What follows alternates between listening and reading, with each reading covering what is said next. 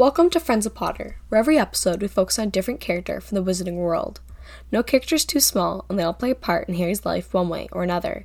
Today, we'll be focusing on Alberta Toothill.